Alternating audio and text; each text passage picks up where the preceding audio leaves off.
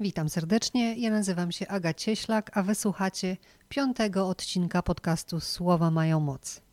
Dziś będzie na temat zmiany. Zmiana jest bardzo ważną częścią życia, zmiana dotyczy wszystkich nas i wszystkiego. Dlatego dziś o etapach zmiany, o przeszkodach i lękach ze zmianą związanych. Na pewno każdy z Was ma coś takiego, co chciałby zmienić. A ja bym chciała Wam dzisiaj opowiedzieć, jak wygląda cały proces zmiany. Wszystkie etapy po kolei, od początku aż do momentu, w którym zmiana się dzieje i musimy ją utrzymać. Po co nam jest świadomość etapów zmiany? Świadomość etapów zmiany przede wszystkim nas uspokaja. Pozwala nam nie czuć takiego niezadowolenia, że chcielibyśmy coś zmienić, a nam nie wychodzi, albo nie możemy zrobić tego pierwszego kroku i to trwa i trwa.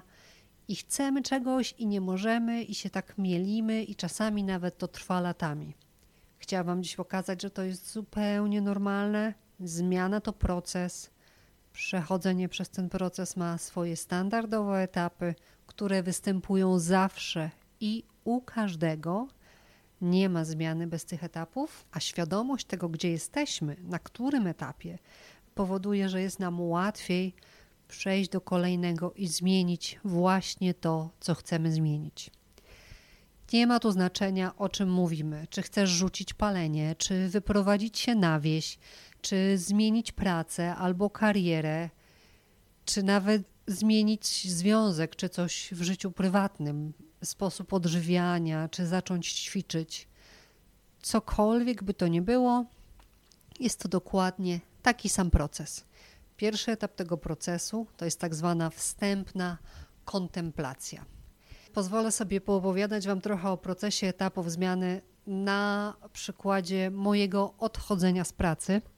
Moje odchodzenie z pracy trwa, no myślę, że już jakieś dwa lata, więc to jest dobry przykład na to, e, ile może nas zatrzymać, ile może się przeszkód pojawić, myśli, blokad i lęków. Zaczynamy od wstępnej kontemplacji. Jest to takie teoretyzowanie, myślenie sobie, co by się mogło zdarzyć w moim przypadku, gdyby tej pracy nie było, gdybym już od niej odeszła, co będzie dalej. Takie trochę zauważenie, że już nam coś doskwiera po cichutku. Nie do końca czujemy się dobrze z tym, co jest i chcielibyśmy czegoś innego. Co tutaj się dzieje i co tutaj nas blokuje? We wstępnej kontemplacji blokuje nas taka niepewność, takie niedowierzanie ja jestem w mojej pracy w tej samej firmie 9 lat w tej chwili. No i takie pierwsze pomysły, moja wstępna kontemplacja zaczęła się myślę jakieś dwa lata temu. Takie pierwsze myśli, że to siedzenie w numerkach i w analizowaniu to już tak trochę nie dla mnie. Że już trochę za długo, że ja się nie odnajduję, że może ja się trochę nudzę, że potrzebuję jakichś nowych doświadczeń, nowych wyzwań, ale ale co dalej? Ale przecież jeszcze nie jestem gotowa, jestem w Malezji, w ogóle jak zmieniać pracę, to trzeba wracać, a zmieniać kraj, ileż to komplikacji. Tak, ja mamy, mamy taki trochę pomysł, ale jednocześnie jeszcze jest bardzo silne zaprzeczenie. Początek, pierwszy etap zmiany zaczyna coś tam drążyć, coś się dziać, coś by mogło być dla nas inaczej, już wiemy, ale ta siła przywiązania i tego, co znamy, trzyma nas po prostu cały czas w tym, w czym jesteśmy. Ten etap sobie trwa, u jednych może trwać dłużej, u innych krócej. U mnie to trwało bardzo długo. Ja bardzo długo odczuwałam, że może coś tam, ale to moje ale było przeogromne bo mi dobrze, bo ja w sumie to lubię, bo to jest dla mnie łatwe, bo mam czas rozwijać inne rzeczy i tak dalej, i tak dalej, i tak dalej. Tego ale było bardzo dużo. Dalej jest etap kontemplacji, czyli moment, kiedy to doskwieranie starego, starej wersji zaczyna powodować uczucie dyskomfortu. Już nie, że tak trochę mi niewygodnie, ale już mi niewygodnie. To wtedy, kiedy już wiemy, jaki jest kierunek, wiemy, że przydałoby się coś zrobić, bo już zaczyna być po prostu no, niekomfortowo, ale nie jesteśmy gotowi. Na przykład przy rzucaniu palenia ten etap trwa około dwóch lat. Taki etap świadomości i powtarzania sobie, że zmienię coś kiedyś. Już wiem, że to nie jest zdrowe, już mi to doskwiera, że muszę kupować ta kasa, te fajki cały czas, ale nadal ten krok nie jest wykonywany. I tu na tym etapie wszystkie lęki mają pożywkę czyli takie wgrane przekonania, że co będzie, że się nie uda, że to za trudne, że, że nie dla mnie, że przecież tu jest tak dobrze i to tylko znam. Skupiamy się na perspektywie przeszłości, na tym, co było, czyli na tym, że znam tą pracę, albo na tym, że palę te 10 lat i nie wiemy, jak będzie, co będzie. Teraźniejszość jest nie do końca akceptowalna, coś nam przeszkadza, ale przyszłość jest nieznana. Nie ma zaufania, nie ma takiego patrzenia do przodu, co by mogło być. Bardzo często nie ma wiary, że mogłoby być coś lepszego. Jeśli jesteś tutaj na tym etapie, to musimy rozprawić się z tymi naszymi lękami. Popatrzymy wstecz, patrzymy w przeszłość, zamiast patrzeć przyszłość. Każdy strach ma jakieś swoje podłoże. Dla mnie ta kontemplacja i ten strach z odchodzeniem z pracy miała swoje podłoże finansowe.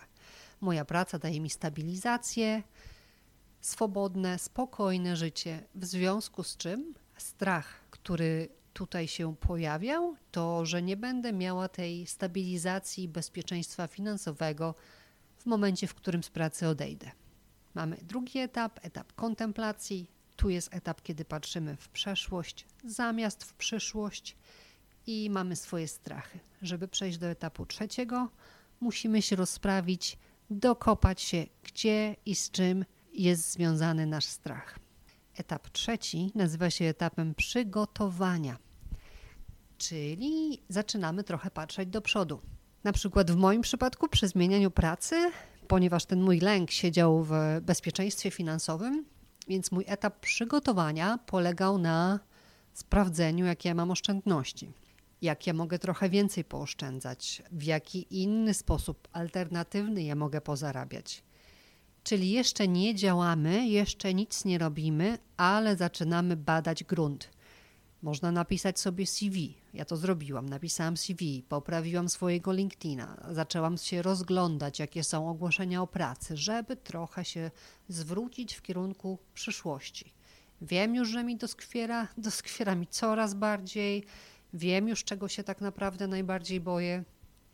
To teraz zaczynam patrzeć do przodu, co ja mogę zrobić, przygotowywać się, sprawdzić, ile jest oszczędności, co można, czego nie można, jakie są ogłoszenia, jaka jest sytuacja na rynku, w którą stronę ja chcę iść, a może nawet gdzieś zacząć sprawdzać i zgłaszać swoje CV, żeby zobaczyć co i jak. Czyli nastawiamy się do przodu, na rozwiązania, na szukanie, ale jeszcze nie działamy. Tutaj są z nami jeszcze też trochę przekonania, które nas powstrzymują przed zmianą. Już sprawdzamy grunt, ale jeszcze nie robimy kroku.